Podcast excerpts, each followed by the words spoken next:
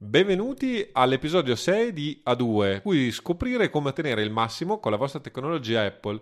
Io sono Filippo Strozzi e sono il vostro ospite, abitualmente assieme all'amico Roberto Marin, che oggi forse ci raggiungerà nel corso della puntata. Eh, ma udite udite, abbiamo il nostro primo ospite speciale che è Alex Racuglia. Ciao ciao, buonasera, buona... grazie a tutti, grazie a te di avermi qua e ciao a tutti gli ascoltatori. Allora, una piccola introduzione di Alex. Alex, oltre a essere il papà putativo di questo podcast, quindi onora al merito, infatti senza di lui non esisterebbe questo podcast perché se io che Roberto abbiamo iniziato i nostri primi esperimenti da podcaster con, uh, con Alex e con gli strumenti che eh, ci dà, eh, ci permette di utilizzare Alex, quindi senza lui proprio non ci sarebbe mai stato niente. Inoltre il logo di A2 è fatto da Alex, quindi un grazie, grazie, grazie in diretta è necessario ovviamente. Alex è un podcaster e eh, eh, fa vari podcast sul, sul gruppo Runtime Radio, tra cui Tecnopill e tanti altri, per cui non, non lo riesco a citare tutti. Nella vita reale, però, Alex è, un regista di video commerciali. Correggimi se sbaglio, vero? Ma video pubblicitari nella sostanza. Sì, sì, faccio. Allora, fino a due anni fa il mio core business era lo spot televisivo ed ero abbastanza specializzato in spot televisivi di giocattoli per bambini piccoli.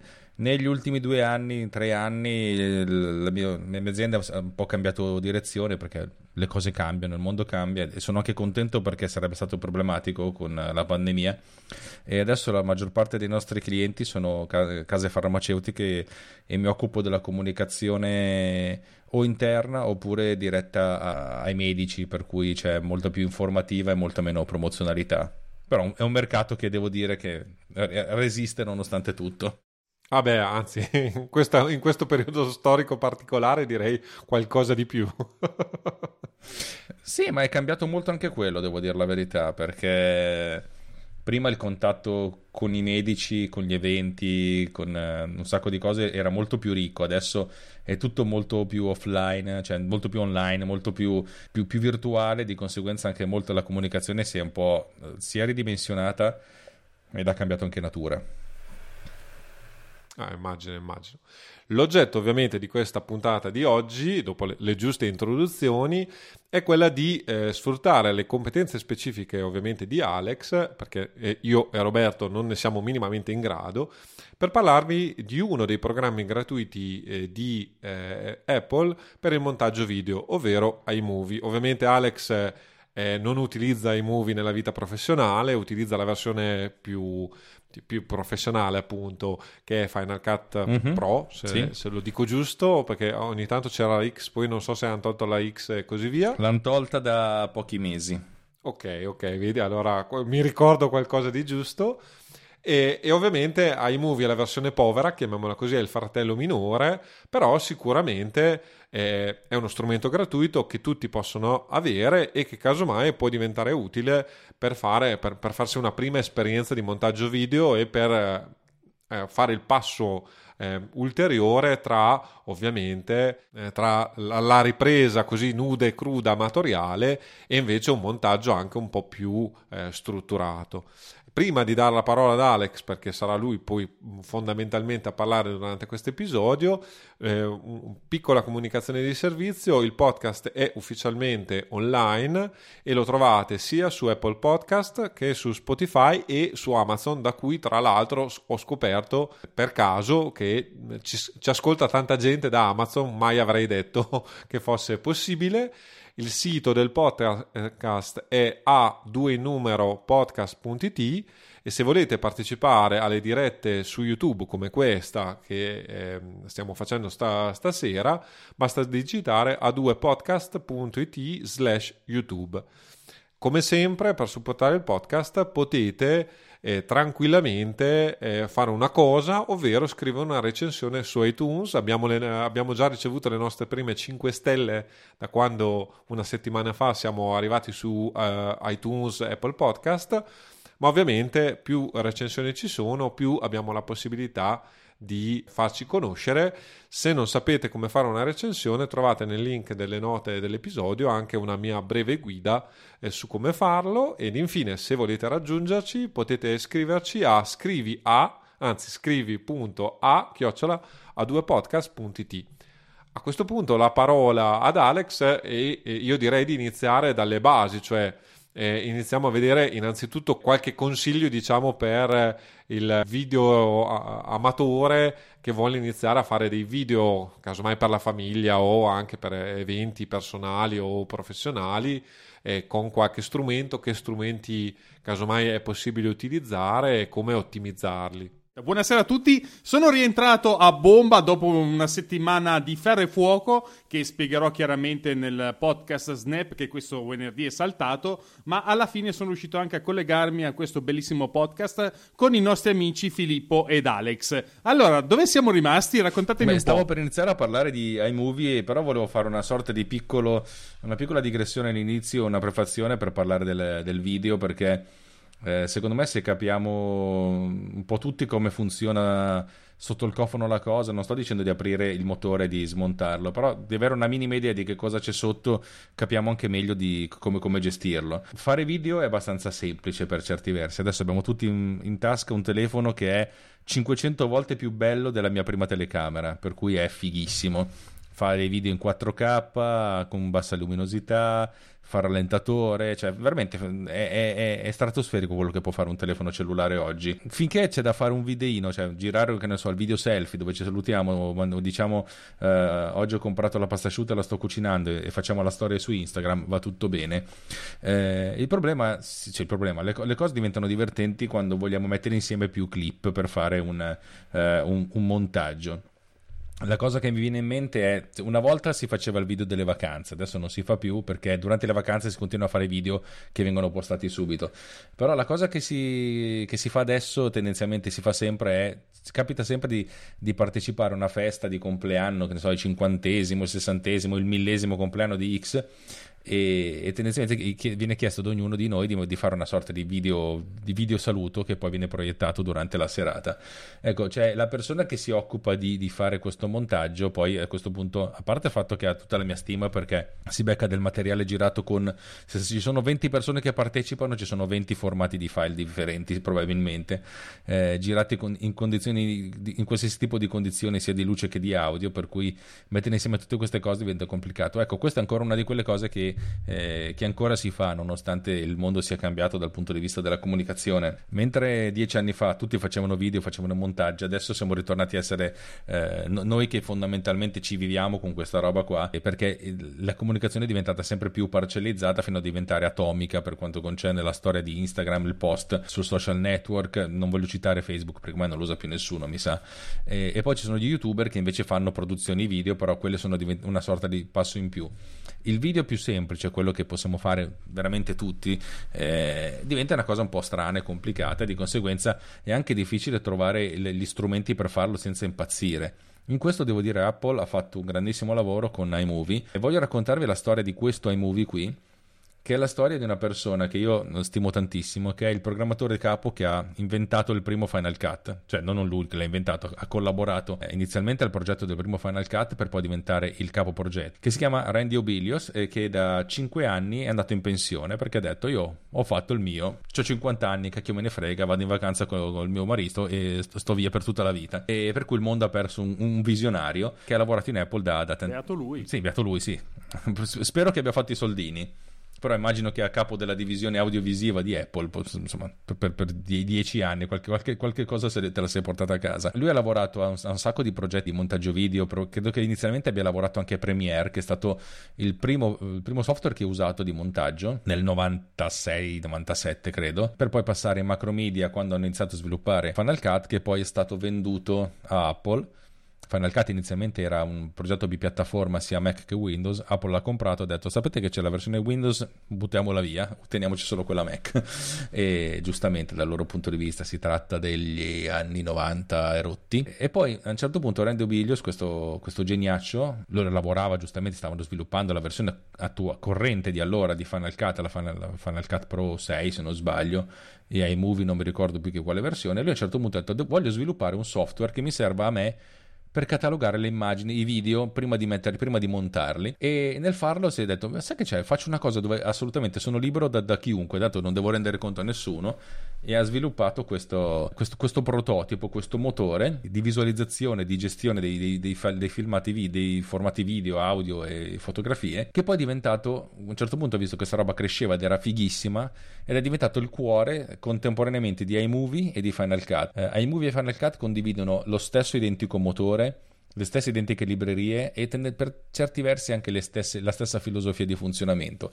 iMovie è molto semplificato, però per certi versi è un po' come quando vai a comprare, dice, il, il microprocessore, compri quello più economico perché costa di meno, in realtà è come quello più, più, più potente, solo che gli hanno tagliato due fili per non farlo funzionare, per cui la, la filosofia è, è, esattamente quella. Questa è la storia di Final Cut e di iMovie, che sono essenzialmente lo stesso programma e ci si può, possono con, convivere. Pensate che inizialmente Final Cut poteva leggere tranquillamente le librerie di iMovie e oggi ne ho aperta una per, per, per, per curiosità, effettivamente la struttura delle, delle sottocartelle all'interno delle librerie sono, è praticamente identica. Adesso voglio par- prima di parlare di, iMovie vero e proprio, però voglio fare una sorta di digressione per quanto concerne un'altra digressione per quanto concerne invece la produzione di video. Siamo abituati a gestire sul nostro computer dei file che sono file di varia natura, documenti Word, se non Pages, file Excel, se non Numbers, file PDF.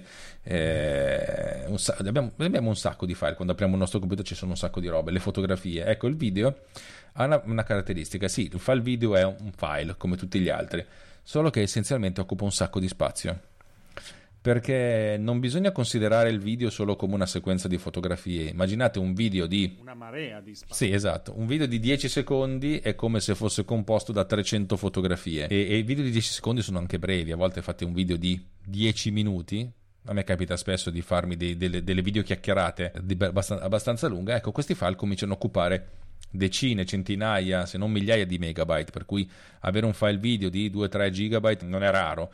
Pensate che le macchine fotografiche di due generazioni, preced- due generazioni fa salvavano file video che duravano al massimo 12 minuti perché file, la massima dimensione di file consentita era 2 gigabyte perché utilizzano delle schede formattate con, con i vecchi sistemi. E 2 gigabyte per 12 minuti, capite che se vi mettete a girare a fare il filmato della partita di pallone di vostro figlio sono 90 minuti dovete moltiplicare questi 12 per 5 per 6 per cui il file video esplodono dal punto di vista della, della quantità di spazio occupato. Assolutamente sì. Io ho avuto la prova direttamente facendo qualche filmato e in effetti sì, eh, confermo e sottoscrivo, io non ci credevo perché, cioè non ci credevo, non ero al corrente della situazione quando ho iniziato a fare eh, podcasting che già mi sembravano enormi file audio, ma sono una sciocchezza di fronte ai file video. File video, per intenderci, eh, io ho avuto una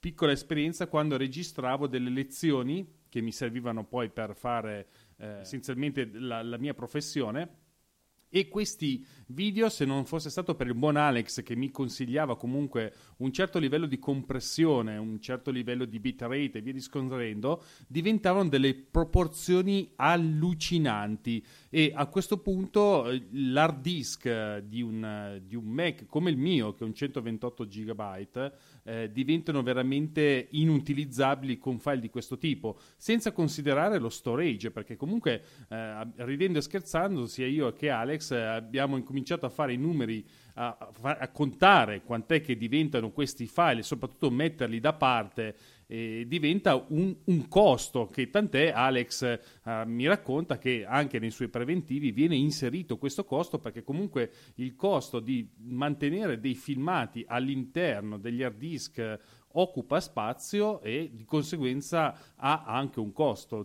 Dico bene Alex? Ha un costo sia per l'archiviazione a lungo termine, ma sia anche durante la lavorazione.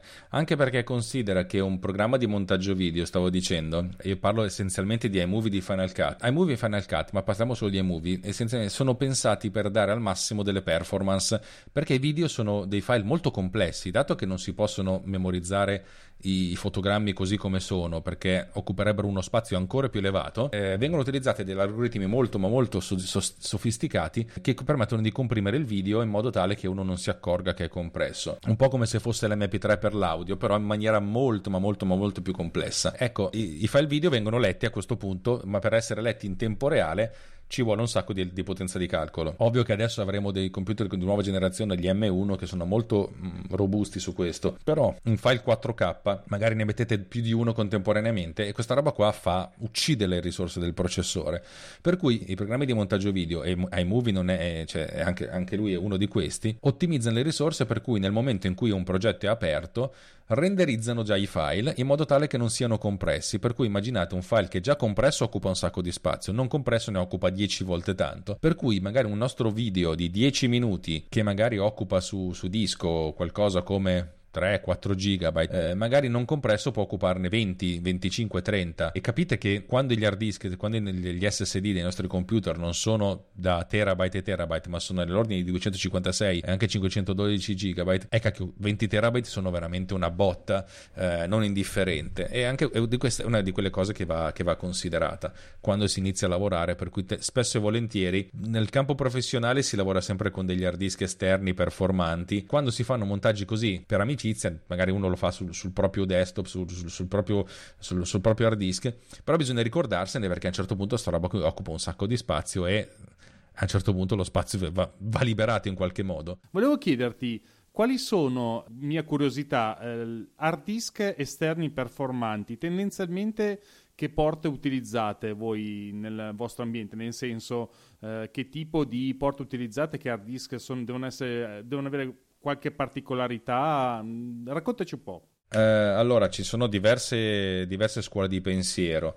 Eh, io devo essere sincero, non ho dei volumi di lavoro enormi come quando facevo magari collezioni di DVD, per cui ogni settimana dovevo produrre un'ora di materiale, magari su due collane contemporaneamente, per cui ci lavoravamo in tante persone. Eh, adesso è molto più semplice. In ufficio abbiamo un, uh, uno, st- uno storage SAN che è collegato in fibra ottica, in Fiber Channel c'è da dire che questo era lo stato dell'arte 15 anni fa, adesso essenzialmente una connessione eh, USB 3 o anche con Thunderbolt che è anzi più performante, anche, perché, anche se la porta è la stessa sui nostri computer nuovi, eh, è un po' quello che si usa. Ultimamente io de- ho degli hard disk esterni, compro dei case, ci ficco dentro un SSD e lo attacco in USB 3 e sono molto molto soddisfatto delle, delle performance. C'è da dire che se dovessi utilizzare tante cose contemporaneamente sarebbe un problema. Devo dire che la, la, il, il, server eh, Sun che abbiamo, un, che abbiamo, in ufficio è anche ridondante, un RAID 60, per cui eh, se si rompe un hard disk e ci è capitato che si rompesse, cioè comunque si può andare avanti a lavorare, si inserisce quello nuovo, si fa la formattazione in automatico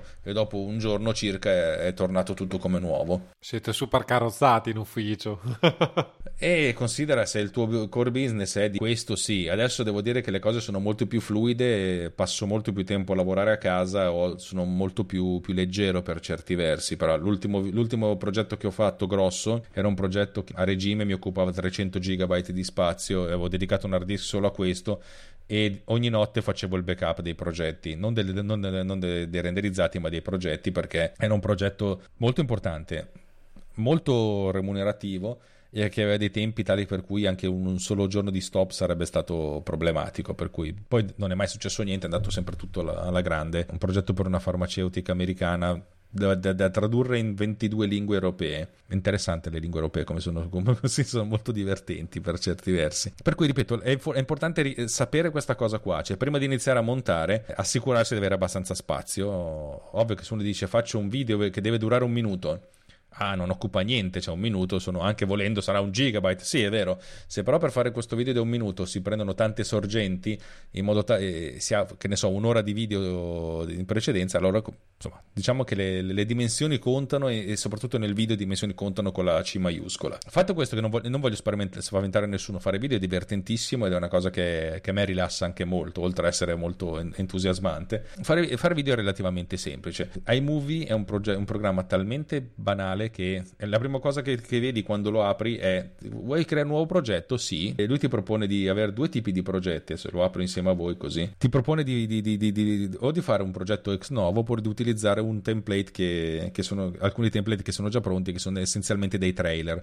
Apple quando ha lanciato questa versione di iMovie qualche anno fa, 5, 6, forse anche 8, ha detto mettiamoci dentro dei trailer da riempire così la gente ci, ci fica dentro le sue immagini e non sta neanche lì a pensare al montaggio. Questa cosa una cosa carina, l'ha fatto una volta, dopo che l'avete fatto una volta ovviamente se, se, se la cosa non si adatta alle vostre esigenze dovete pensare invece a, a costruire uno da zero. Il montaggio di, in Amovie è molto semplice, c'è essenzialmente un'unica grande linea in basso che si chiama timeline, che se non l'avete mai vista essenzialmente ha, ha questo scopo, tradurre in, vi, in, in, in, informazioni spaziali, cioè in una finestra, qualcosa che invece succede nel tempo. Il video è, lo guardi, è sempre una finestra che però continua a cambiare.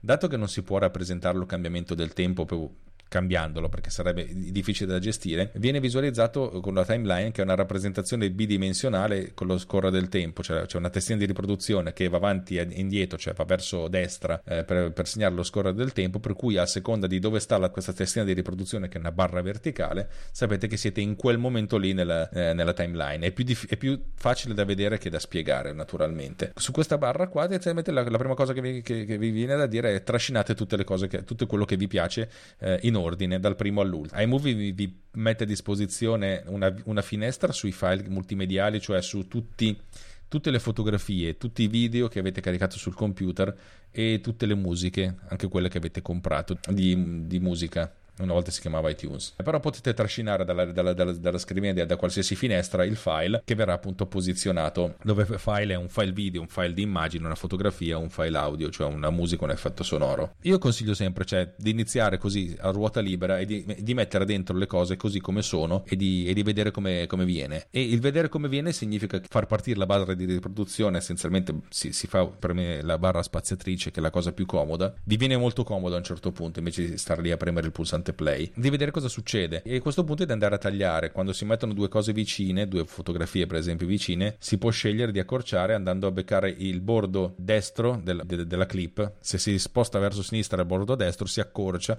se si sposta verso destra si allunga la clip destra significa avanti nel tempo, sinistra significa indietro nel tempo. I comandi di iMovie sono veramente banalissimi, sono molto, molto semplici da, da gestire e tra l'altro, tra il taglio tra una, due, tra una, clip e l'altra, si possono mettere quelle che vengono chiamate transizioni. Ce ne sono poche, sono le stesse di Final Cut, sono un decimo di quelle che sono a disposizione di Final Cut, ma sono quelle più utilizzate, tipo la dissolvenza incrociata, eh, le tendine, zoom incrociate, ci sono un sacco di cose e vi, e vi fa vedere anche un'anteprima, per cui si prende la, eh, la transizione, si trascina tra, tra, le due clip, viene fuori un simbolino con due triangoli che si vanno de- uno, uno contro l'altro e a questo punto la, la transizione viene creata facendo play con la barra di riproduzione si vede l'effetto che fa. È immediato ed è pensato proprio per poterci giocare, nel senso uno ci gioca un po', ci fa, 50, ci fa un'oretta di tempo a, a giochicchiarci e a un certo punto scopre che cosa gli piace e cosa non gli piace. Alla fine si mette la musica sotto, prendete un qualsiasi brano, ah, ovviamente coperto dai diritti di... perché tanto comunque se non fate un video che viene mostrato a 50 milioni di persone su YouTube non è, non è un grosso problema, comunque caricate un video con un, un brano di musica protetto dai diritti d'autore, YouTube essenzialmente ve lo mette, mette, la pubblicità e se la becca lui, per cui non è che ci sono grossi, neanche grossi problemi dal punto di vista della, della, della parte legal. Beh. L'unico problema è che a volte sul, sul, mobile non c'è. Ah sì, è vero, se sei avvocato. e, e, da quello che ho visto, io ho, appunto mi sono preparato per, per, la puntata guardando un po' di cose. Tutti sconsigliano caldamente di, cioè se si vuole pubblicare ovviamente sui social o roba del genere, anche perché da quello che ho capito YouTube, Facebook e così via eh, cancellano in automatico i video con, eh, e, le, e, trovano diciamo le, le, musiche coperte da copyright nel giro di pochissimo. Poi devo dirti la verità, Non so se eh, in tutti questi video si faceva pubblicità ovviamente a vari servizi che ti concedevano in, eh, in, in uso eh, della musica da, da mettere come, come, eh, come fondo per, per, i video. E il consiglio pratico è cercare o utilizzare appunto delle musiche non coperte da diritti d'autore o addirittura open, oppure utilizzare casomai eh, un'altra cosa che non, forse un, un, giorno faremo una puntata anche su quello, GarageBand ha la possibilità per esempio di eh, generare dei loop eh, per, che si possono utilizzare diciamo anche come chiamiamole così musiche di sottofondo per per non spendere niente. È ovvio che a uso personale potete metterci la musica che volete. Sì, infatti, devo dire la verità che se vai su Instagram nelle storie c'è sempre musica di qualcun altro e se ne sbattono un po' tutti perché ha lo stesso, lo stesso effetto della radio, non è che... Anche perché poi finché tu non, non, fai, non fai, un milione di visualizzazioni, cioè non, non sei, non sei nessuno ed è come se ascoltassi la musica in casa. Cioè, dal punto di vista legale è ovvio che ci sono queste cose, ma alla fin fine non, non, non succede praticamente niente. Un video didattico che ho fatto su una canzone di Lady Gaga ed è ancora lì, nessuno mi ha mai detto niente. Eh. ma allora, se è un video didattico è fair use, eh? adesso ma non entriamo nel... nel... Cavoli, eh, hai, hai, vinto tu. Una cosa che imparerete, anzi no, prima di... Ultima cosa è, eh, ci sono anche la, poss- c'è la possibilità di inserire dei titoli, e vedete che ci sono tantissimi titoli già pronti in, in iMovie, eh, l'idea è quella di scegliere quello che, quello che vi piace. Se ci cliccate sopra e scorrete avanti e indietro col mouse vedete, o col dito, vedete come, come, sono fatti questi titoli. E basta a questo punto trascinare il titolo sulla, sulla timeline e digitare la, il testo che vogliamo metterci. Inizialmente vi farà la, la, scritta è testo del titolo, basta metterci dentro il mio video delle vacanze o guardate quanto è buona la mia donna, cioè per dire le due cose che uno potrebbe fare e questo apparirà e anche su, questo, anche su video, questi titoli già, hanno già dentro delle animazioni per cui appaiono e scompaiono in maniera molto morbida. È molto interessante il fatto che le foto vengono aut- animate automaticamente, se trascinate una foto vedete che appunto c'è uno zoom automatico. Ti faccio una domanda Alex. Sì. Eh, c'è un po' di lag quindi arriverà tra un po' la domanda. Dunque, eh, volevo chiederti per quanto riguarda la timeline, adesso io non ho mai aperto iMovie quindi cado un po' dal pero ma eh, vedendo qualche filmato qua e là dei, dei vari youtuber ho visto che la timeline eh, può essere su vari gradini nel senso che ci possono essere più timeline in, ipotizzo io perché mh, vedendo da qua non posso capire, nel senso che non usando il programma, penso che alcun, si possa suddividere il, il video in più uh, segmenti in cui si può applicare degli effetti. Non penso che sia per iMovie, penso che questo sia d'appannaggio di, fa, eh, di Final Cut uh, 10. Eh, però appunto volevo chiederti questa curiosità perché ho visto queste, diciamo, queste timeline spezzate. Uh, allora, se hai presente un programma che conosci che è Producer, funziona allo stesso modo c'è una, una, una, linea principale che è quella del nostro racconto e poi ci sono tante cose che possono essere appiccicate sopra o sotto.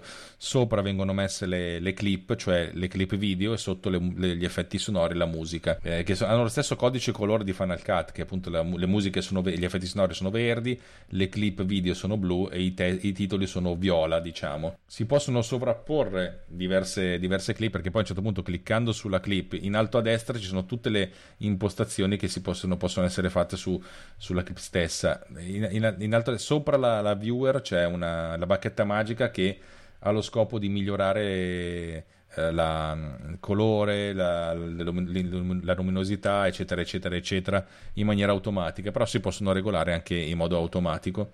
C'è lo stabilizzatore delle immagini, quando si fanno immagini che sono un po' vi- movimentate, cliccando su quello le, le, immagini vengono eh, stabilizzate e vengono eliminati troppi, i troppi movimenti. Ci sono le impostazioni dell'audio, ci sono un sacco di, di impostazioni, cioè impostazioni, e poi ci sono anche i filtri, che sono molto simili ai filtri di, di Instagram, che danno un effetto più bello o meno bello, cioè nel senso possono essere, possono essere o migliorativi leggermente, cioè poco, poco incisivi, oppure delle, delle, vere e proprie botte che, che cambiano completamente i colori di una, uh, della clip. Per cui, che ne so, c'è un viraggio completo al, al viola, come, come, sto vedendo in questo momento.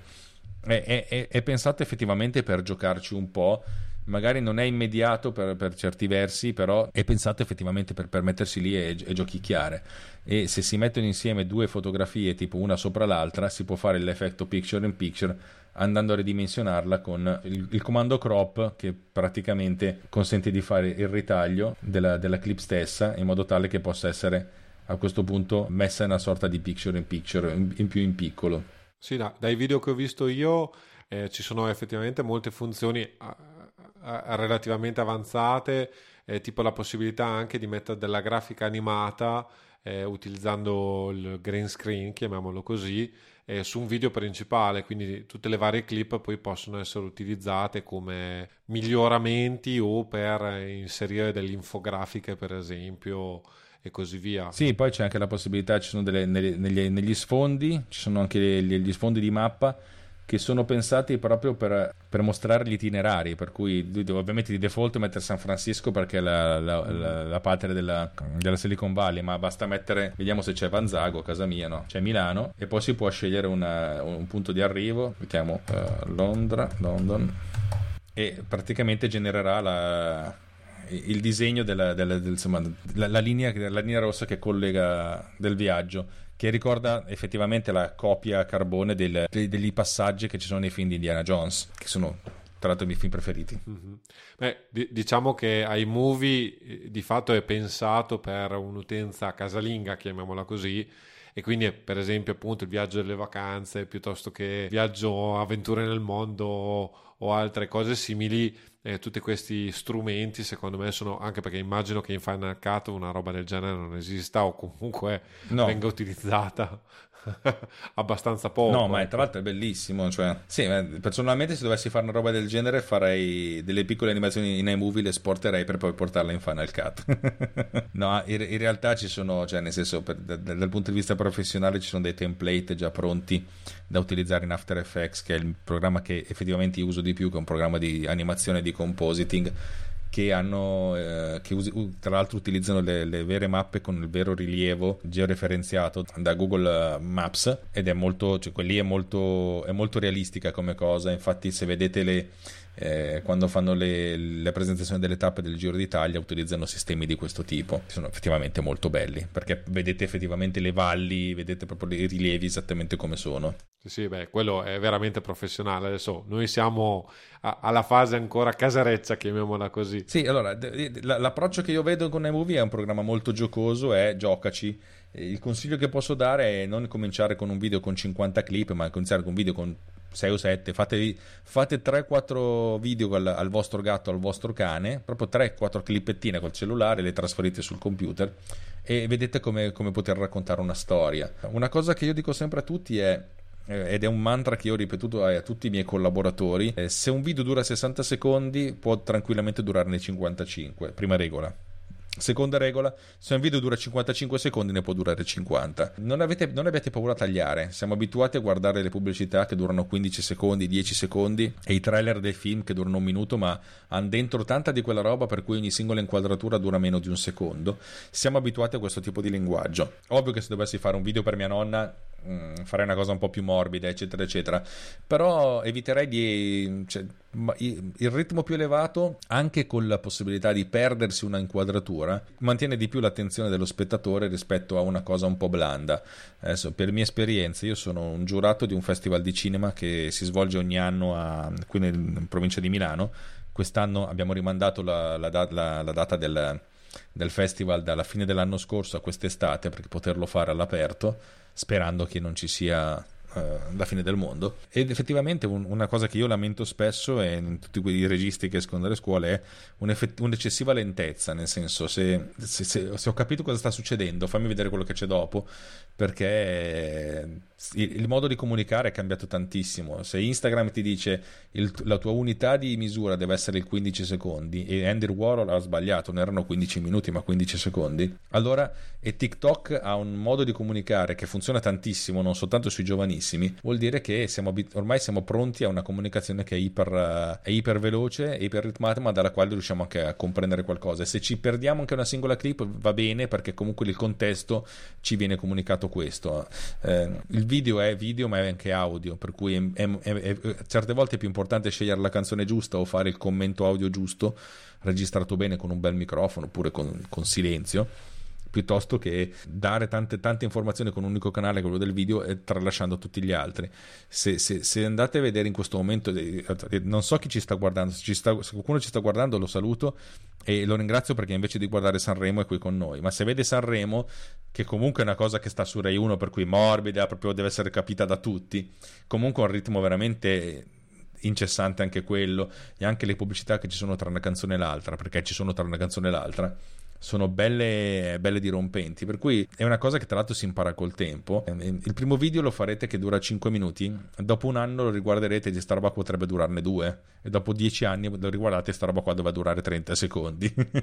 Forse sto divagando anche troppo. Eh, ti volevo fare una domanda che riguarda invece eh, sempre iMovie. Volevo chiederti dal punto di vista hardware, per montare un video ci sono richieste hardware particolari, nel senso devono essere particolarmente capaci i nostri computer o iPad, per intenderci, oppure si può fare una cosa tranquilla anche con uh, un MacBook Pro scrauso del 2019? il MacBook Pro del 2019 non è scrauso. Eh, iMovie soprattutto è pensato per un'utenza tranquilla per cui gestisce senza grossi problemi video in alta ris- eh, anche in 4K probabilmente senza, senza appesantire troppo la, il carico della, dell'utente. Non, non mi farei questi problemi anche perché devo dire la verità Apple comunque negli ultimi 15 anni ha lavorato tantissimo al, sotto, al sottosistema di gestione audiovisivo che si chiama AD Foundation, per cui magari la responsabilità è che se tu premi play la riproduzione non inizia proprio dopo un millisecondo, ma dopo 20 millisecondi, qualcosa del genere, però non ci sono dei grossi requisiti di, uh, di potenza di calcolo. Le macchine più recenti, quelle che hanno il coprocessore T1 per farvi capire, o T2 e, e gli M1 ovviamente, hanno dell'hardware dedicato per, anche per l'encoding. Significa che la, l'esportazione del video è se non in tempo reale anche di più e di conseguenza non ci sono grossi, grossi, vincoli. Io mi ricordo un tempo quando questi coprocessori non c'erano che esportare un video in 4K di 10 minuti significava aspettare un'ora, un'ora e mezza e andare a, neanche a bersi un caffè ma di farsi un pranzo di quelli grossi. le, le, risorse adesso sono su, su qualsiasi macchina venduta negli ultimi 5-6 anni non c'è assolutamente nessun, nessun, nessun problema. Allora, io ti faccio alcune domande invece un, po' più generiche, ma giusto per cambiare anche un po' argomento. Due cose che mi sono reso conto, diciamo, fa- facendo ogni tanto qualche montaggio video qua e là, eh, soprattutto a uso domestico.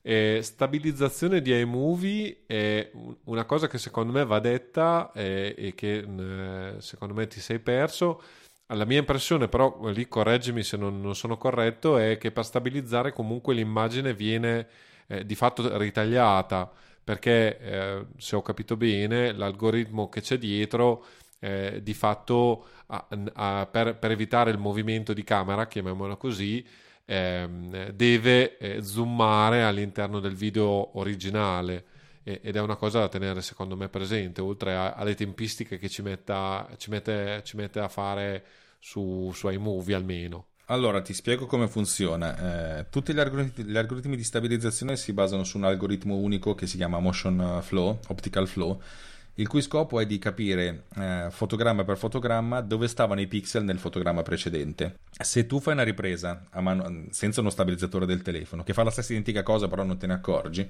essenzialmente anche solo il pulsare del sangue fa sì che la tua mano si muova leggermente, per cui se tu stai inquadrando il tuo cane, faccio un esempio perché io faccio spesso le foto e i video del mio cane, eh, magari tra un istante e il successivo la tua inquadratura si sposta su e giù. Gli algoritmi di stabilizzazione si accorgono di questa cosa e cercano di compensare mettendo un movimento contrario. Ovviamente se partiamo dal cane che magari sta nel centro dell'immagine e poi dopo il fotogramma successivo è spostato a destra di 100 pixel, faccio un esempio, Se noi vogliamo stabilizzare del tutto, dobbiamo spostare tutta l'immagine a sinistra di 100 pixel, ma questo vuol dire che a, a sinistra, cioè, la parte destra dell'immagine è vuota perché non ci sarebbe. Allora, per far sì di evitare questo, questa comparsa di bande nere, si fa lo zoom dell'immagine e tutti i programmi di stabilizzazione fanno questa cosa. Si sta lavorando negli ultimi tempi ad algoritmi di intelligenza artificiale che però sono ancora in fase eh, primordiale o comunque sono delle cose miste che ricostruiscono le parti mancanti per farti un esempio, se tu guardi il cane, ti sposti a sinistra di 100 pixel e poi ancora a destra, vuol dire che hai un fotogramma in cui ti mancano quei 100 pixel, che però puoi prendere un po' dal, dal fotogramma precedente, un po' dal fotogramma successivo. Queste cose sono un po' più complicate, naturalmente, necessitano di grande elaborazione. L'algoritmo di After Effects dice che lo fa, ma non lo fa bene. In questi casi si utilizzano software diversi che sono come per esempio Mocha che però è un prodotto veramente, veramente, veramente, veramente complesso e se non sapete che esiste vuol dire che non, sap- non vi serve. sì, sì, io so che esiste, ma so anche che lo usano studi di produzione di un certo livello, quindi anche solo a livello di costo credo che non sia affrontabile, diciamo, per l'utenza domestica, ecco. Beh, la, la primissima versione costava tipo 10.000 dollari per un mese, una cosa del genere. Viene usato essenzialmente soltanto al cinema. Adesso credo che sia dentro il package di... Eh, perché ha passato di mano diverse volte, credo che sia nel, nell'intorno di qualche centinaio di dollari. Però, ripeto, è una cosa anche difficilissimo da usare per certi versi, per cui non, non, non, starei lì a pensarci. Detto questo, la maggior parte dei telefoni ha lo stabilizzatore di immagine già dentro, per cui fa, quando fate dei video se non, se non, l'avete mai attivato vuol dire che è già attivato di suo. Quello che vedete lo vedete anche a volte vedete delle riprese che sono innaturalmente stabili però, però è come per certi versi un po' come l'autotune. Siamo talmente abituati che non ci fa più effetto ormai.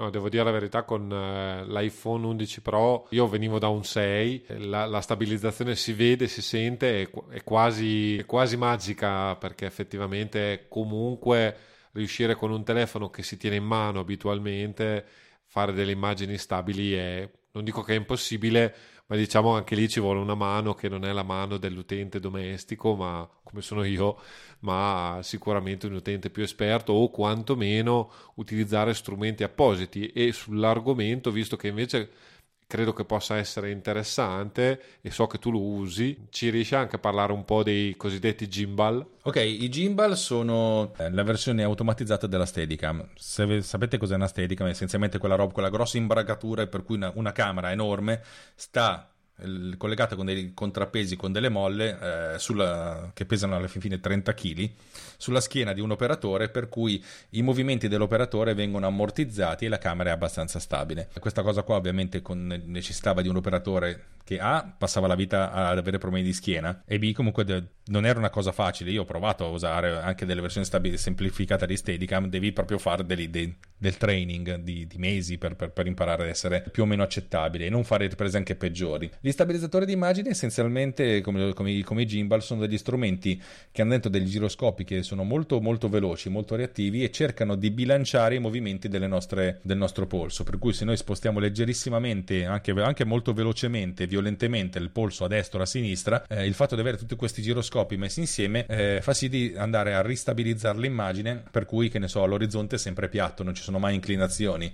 Eh, oppure se stiamo inquadrando davanti e giriamo il polso a destra o a sinistra guardiamo guardiamo sempre, la, la camera guarda sempre dritto. O ancora meglio, se noi spostiamo il nostro polso per inquadrare un po' a destra, il movimento che viene fatto, viene fatto, dalla camera è fatto in maniera molto morbida e molto fluida perché vuol dire cioè io ti seguo ma, in maniera molto morbida in questo modo le riprese sono anche belle da vedere molto, molto fluide e gli stabilizzatori sono eccezionali l'unica cosa che non stabilizzano è il movimento su e giù per cui quando noi camminiamo, passo passo, il passo è essenzialmente come se fosse una sorta di rimbalzo e nel momento in cui appoggiamo un piede rimbalziamo e di conseguenza tutto il nostro corpo va su e giù. E questa cosa si vede però effettivamente con tutte le altre stabilizzazioni tale per cui si, si percepisce veramente poco. Io ne ho uno che ho comprato sei anni fa, sette anni fa a 80 euro adesso che credo che costi la metà non c'è stata una grande innovazione in questi. I primi, i primi stabilizzatori del genere sono venuti fuori una decina d'anni fa più grossi anche questi si appoggiavano alla schiena oppure direttamente con due mani ma sono anche pensati magari per bilanciare anche i movimenti quelli del, del corpo. La, la, la, tecnologia è talmente, talmente efficace talmente efficiente che adesso se non si deve portare in te, stabilizzare una camera molto pesante cioè se ci basta stabilizzare il nostro telefono veramente quei punti dell'S lunga si trova senza grossi problemi. Ed è, l'effetto è veramente eccezionale. Questo significa che il telefono pesa un po' di più, ma è più facile da portare perché tenere in mano un cilindro è più comodo che tenere in mano un telefono. Bisogna di sotto togliere la custodia protettiva del telefono perché è troppo grossa e di conseguenza non riesce a, a, a tenerlo dritto. Eh, va bene se facciamo tante riprese o se vogliamo fare un video particolarmente entusiasmante, se, se diciamo che se ne facciamo tanti, se, se, se, dobbiamo fare soltanto i video selfie dal mare per far vedere che siamo al mare, va bene anche, il, va bene anche non averlo. Sì, sì, diciamo è, è uno strumento, chiamiamolo così, anche prosumer, cioè per chi veramente ha una passione per il video e fa tanti video, perché ovviamente sì, altrimenti non ha, non, non ha molto senso fare cose di questo genere, anche fare l'investimento di 80-100 euro eh, per uno di questi eh, strumenti. Poi io l'ho, usato, l'ho, usato, spesso eh, per fare video aziendali, per fare un sacco mm-hmm. di cose, anzi ultimamente se io posso uso i telefoni cellulari invece delle macchine fo- fotografiche per fare video perché sono immensamente più comodi e la qualità ormai è tale per cui ci, ci, ci stiamo dietro. Anzi, se avessi un telefono come il tuo, l'11 Pro o il 12 Pro, ma telefono tutta la vita. Anche perché lì subentra anche la, la potenza della, della, fotografia e del video computazionale, per cui quello che non riesce a tirar fuori dalle lenti, dal, dall'hardware, il software che è potentissimo lo, riesce a fare. In quei casi, se è un progetto, non dico vero, se è un progetto, se è un progetto mi, mi spiego meglio se è un progetto che, che, che, necess- insomma, per cui il video viene prodotto per un, per un, motivo, allora me lo porto sempre dietro. Non me lo porto dietro in vacanza perché devo dire la verità che a me in giro sto coso qua non, non, non, è, non, è, non, è, che mi fa impazzire, ma perché essenzialmente quando non, sono, quando non lo faccio per lavoro o anche per diletto, ma in, in modalità tra virgolette, ti faccio un favore, ma come se fosse un lavoro, avete presente, spesso vuol dire lo facciamo ed è anche divertente. Quando non sono in quella modalità, io tendenzialmente cerco di evitare di fare video. Per farvi capire, non ho fatto neanche il video nel mio matrimonio, ho solo le foto. E mi sono rifiutato categoricamente, non volevo gente che facesse video. E eh beh, effettivamente poi la- lavorando nell'ambiente anche avere tutte le, le ulteriori eventuali scocciature di dover gestire il tutto, capisco anche che eh, che sia un impegno eh, o a volte è meglio staccare effettivamente. Bene, adesso faccio una domanda, poi mi, mi, mi puoi mi puoi tacciare di, di, partigianesimo e così via. Hai, guard- hai, dato un occhio anche alle differenze, tra virgolette, tra iMovie per Mac e per iPadOS, perché poi, vabbè, esiste anche una versione ovviamente per uh, iOS. Partigiano. Ma, ma, ma, oggettivamente montare un video sull'iPhone, diciamo, a parte tagliare, diciamo, eh, qualche scena che è venuta male o eh, ridurre il video per avere qualche inquadratura specifica,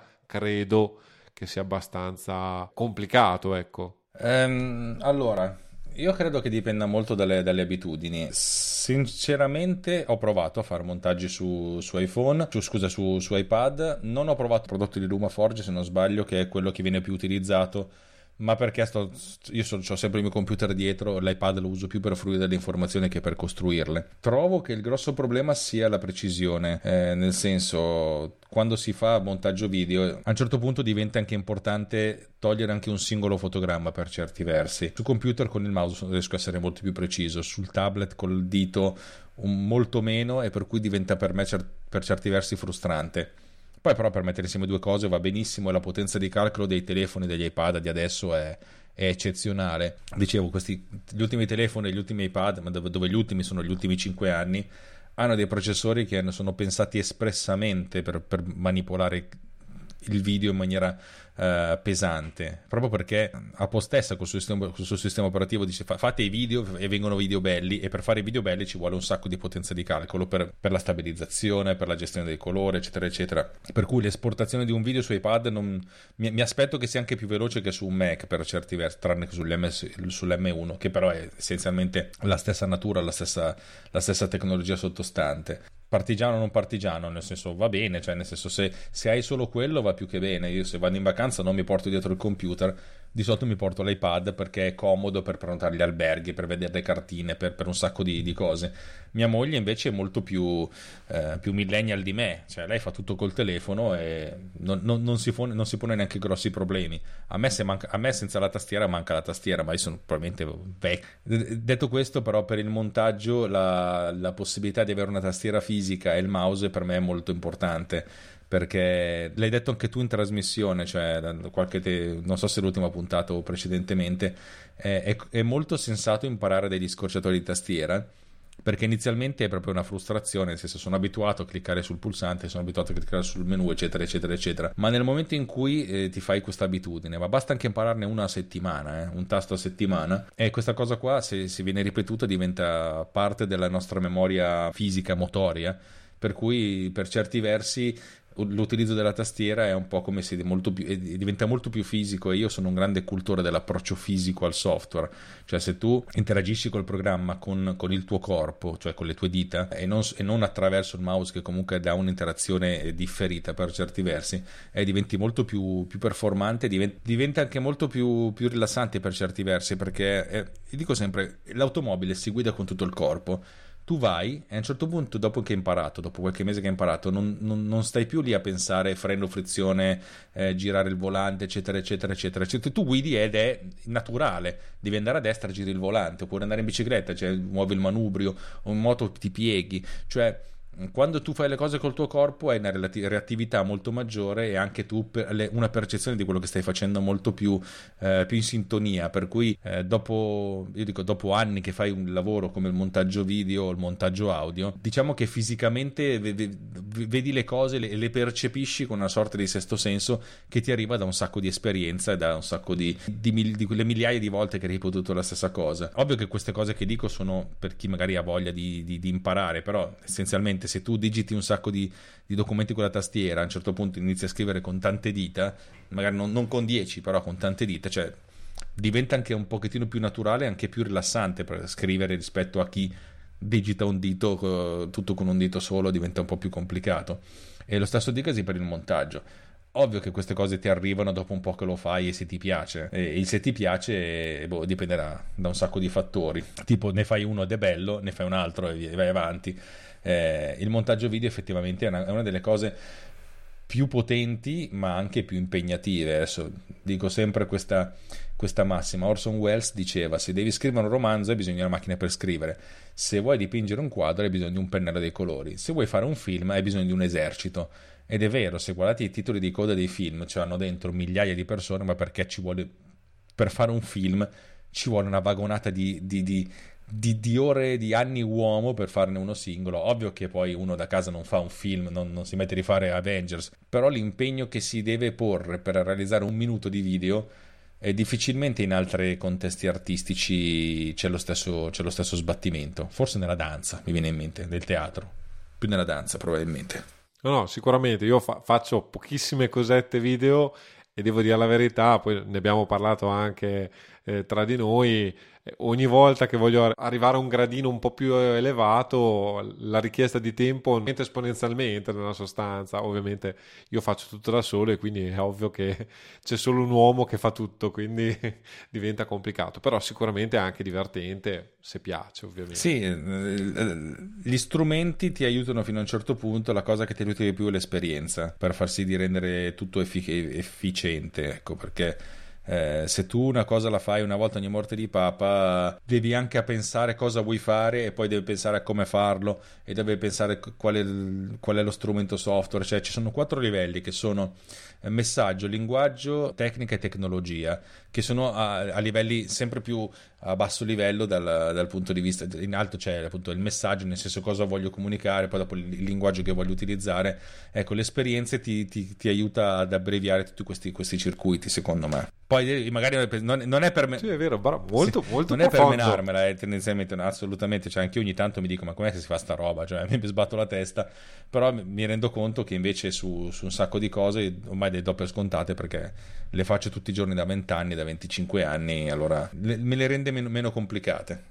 Eh, direi a questo punto, se Alex non hai altre cose, eh, diciamo che hai dato sicuramente un quadro molto molto completo di cosa è possibile fare in ambito diciamo domestico e non solo ovviamente ecco la cosa che chiuderei è ovviamente ai movie non è fa- la versione professionale di Final Cut dove se possibile taglieresti dicendo per fare certe cose ci vuole Final Cut? O eh, a, un certo, a, un certo, livello diciamo di esperienza comunque ci vuole Final Cut per, per fare qualcosa di più? Do, dove, dov'è il distinguo tra è meglio iMovie diciamo per un'utenza domestica e invece Final Cut per un'utenza chiamiamola così prosumer o comunque professionale eh, allora, è una domanda molto bella e la risposta è che tendenzialmente il limite si vede dopo un po' che si utilizzano le cose. La, il primo limite che vedo è la gestione dei progetti, cioè Final Cut consente di crearsi delle librerie che stanno in una certa cartella e di avere un, un certo controllo su quello che ci sta dentro una libreria e su dove sta questa libreria, soprattutto dal punto di vista dell'archiviazione, perché il, il grosso problema è Intanto che lavori un progetto può anche tenere occupati 50 GB, ma quando è finito cosa fai? O lo archivi o lo butti via. E in iMovie l'archiviazione del singolo progetto è molto complesso, è, molto, cioè, è difficile, è un po' come eh, l'idea di esportare una, certa, una parte di libreria di iPhoto. Sì, si può fare, ma che veramente diventa un, un macello non, non indifferente eh, per cui la gestione di progetti già, già, già taglia fuori iMovie e anche il, il maggior controllo sulle, sulle caratteristiche dei, dei filmati e su tendenzialmente se uno volesse farlo youtuber andrebbe bene questa cosa qui fino a un certo punto perché poi uno magari vuole metterci il filtro personalizzato vuole metterci una scritta personalizzata. Per la versione, la versione base per fare il video del, delle vacanze il video del cane del gatto il video di auguri della, per la mamma va assolutamente bene. Final Cut ha degli strumenti ancora anche più, più potenti per la gestione dell'audio anche se è il suo punto debole per certi versi eh, per cui eh, è difficile pensare a una singola cosa che, che, viene meglio su Final Cut perché sì, viene praticamente un po' tutto meglio,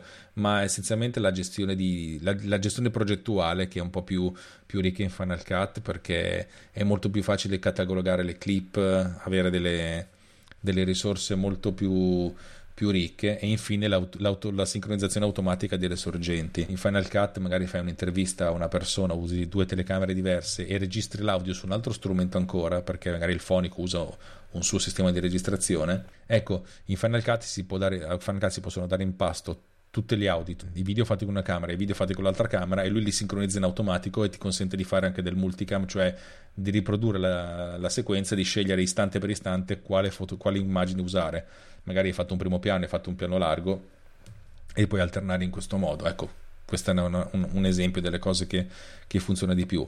Oltre al fatto che Final Cut è pensato molto per l'interscambio, per cui consente di esportare e di importare file XML sformattati in un certo modo ed è abbastanza facile anche scoprire come, per cui è facile aggiungere delle funzionalità specifiche eh, per la singola persona. Mi viene in mente un programma che, che conosco che consente di montare a tempo di musica perché gli dai in pasto una canzone, lui ti trova i marker a tempo di musica, la tiri dentro in Final Cut e a questo punto ci metti, dentro, ci metti un attimo a tirare dentro le, le, le clip, per dire. E dillo questo nome. Sì, si, si, chiama Bitmark.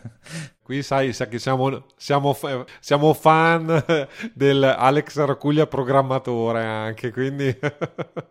Sì, perché in realtà io faccio il regista, il, il, insomma, faccio video da, da 20-25 anni, ma ho studiato informatica, ingegneria informatica e ho sempre lavorato, ho sempre realizzato dei piccoli tool che usavo internamente per, per, fare, per aiutarmi nei processi di gestione dei progetti o anche delle singole attività.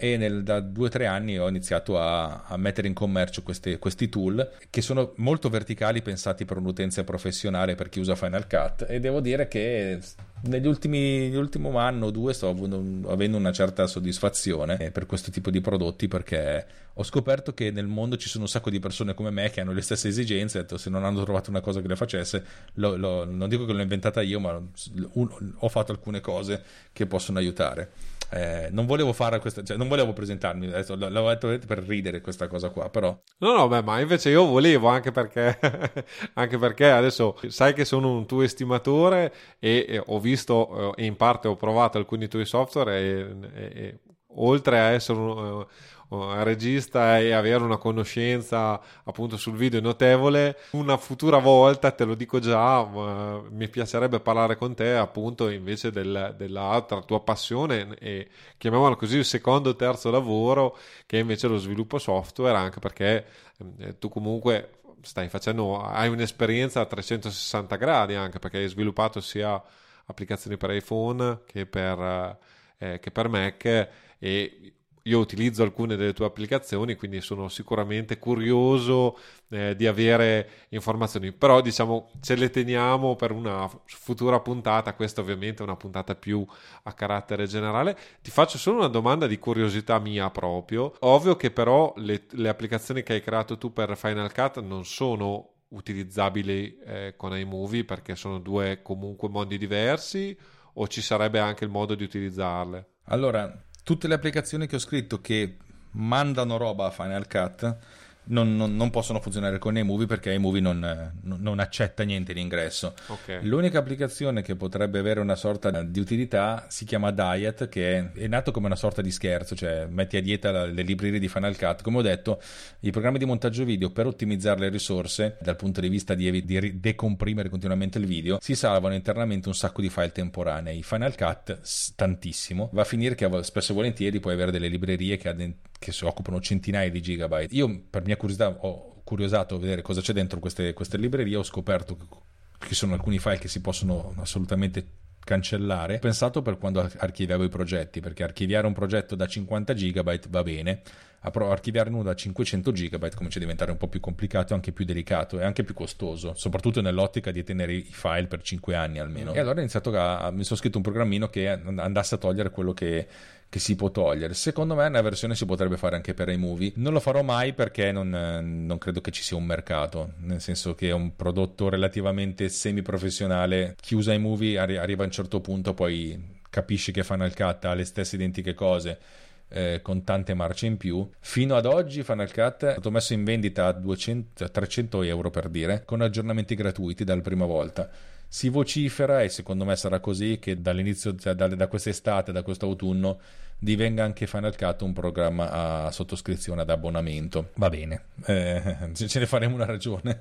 eh, diciamo che per chi lo usa saltuariamente può avere un suo senso, cioè io per esempio che eh, ho usato nella vita, poi vabbè progressivamente li ho abbandonati, però Photoshop, Illustrator e così via, oggettivamente casomai ne ho bisogno a livello saltuario, mi faccio, mi faccio il mese e eh, lo utilizzo, cerco di utilizzarlo per quel mese, quello che mi serve da fare, spendendo neanche tantissimo e non mi devo comprare la licenza che, vabbè, per Final Cut effettivamente è anche abbordabile 300 euro. Se inizio anche già solo a, a fare molti montaggi video, diciamo eh, può avere un suo senso logico. Bisogna vedere molto, secondo me, anche cosa, cosa significherà questo abbonamento, cioè se sono 10 euro al mese, 100 euro al mese, dubito 100 euro, forse anche meno. A naso, secondo me, sarà nell'ordine di grandezza dei 10, massimo 15 al mese. Cioè, anche perché considera che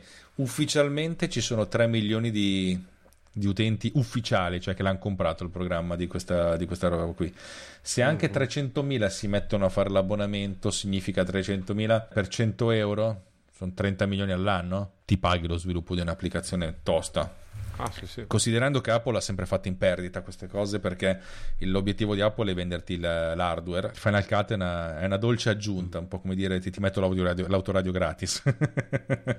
no, è vero, è vero, effettivamente è una delle cose interessanti appunto dell'ecosistema Apple anche solo appunto iMovie iMovie una volta era a pagamento ma ormai secondo me è una decina d'anni che non lo è più di fatto eh, comprando qualsiasi dispositivo Apple si ha accesso non solo a iMovie ma a tutta la suite Office eh, iWork sostanzialmente GarageBand e forse qualche cos'altro. Quindi comunque si ha effettivamente tutta una serie di eh, programmi che ci permettono poi di fare tante cose anche quando eh, abitualmente eh, non, non, lo si potrebbe fare o si dovrebbe comunque spendere dei soldi per acquistare un, tipo, un, un software di montaggio video. Io per esempio per, per fare i miei, i miei video su YouTube uso ScreenFlow, comunque ScreenFlow ha un suo costo e eh, ogni aggiornamento comunque richiede, richiede, un pagamento, quindi alla fine c'è poco da fare, cioè se sei molto interessato lo usi, ma effettivamente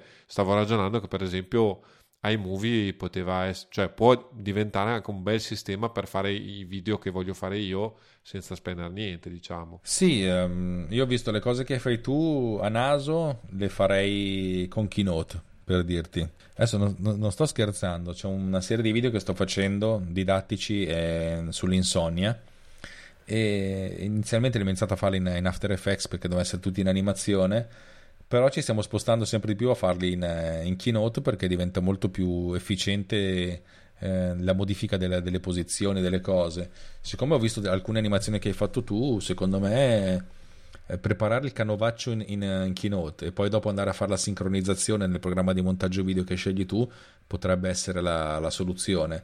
Cioè tu quando esporti in Keynote ogni passaggio dura, se non sbaglio, 5 secondi per la, eh, per la, la slide a tempo pieno e 2 secondi per la, la transizione per cui tu puoi gestirti le cose facendo delle, un video che è molto più lungo per certi versi che poi vai a sincronizzare con le parole che dici nell'audio andando a tagliare. Sempre più comodo andare a tagliare che andare ad allungare. Sì, sì, poi devo dirti la verità, adesso qui eh, andiamo in tangente, ma prima o poi faremo una puntata dedicata a Keynote perché è un programma eccezionale non solo per fare presentazioni. Ho trovato tutta una serie di video su YouTube dove effettivamente con Keynote, sapendolo utilizzare e affrontando alcuni alcuni limiti e così via, si riescono a fare delle animazioni notevoli, anche abbastanza complicate. Ovvio che c'è da costruire tutto a mano, ecco, l'unico difetto è quello lì, secondo me.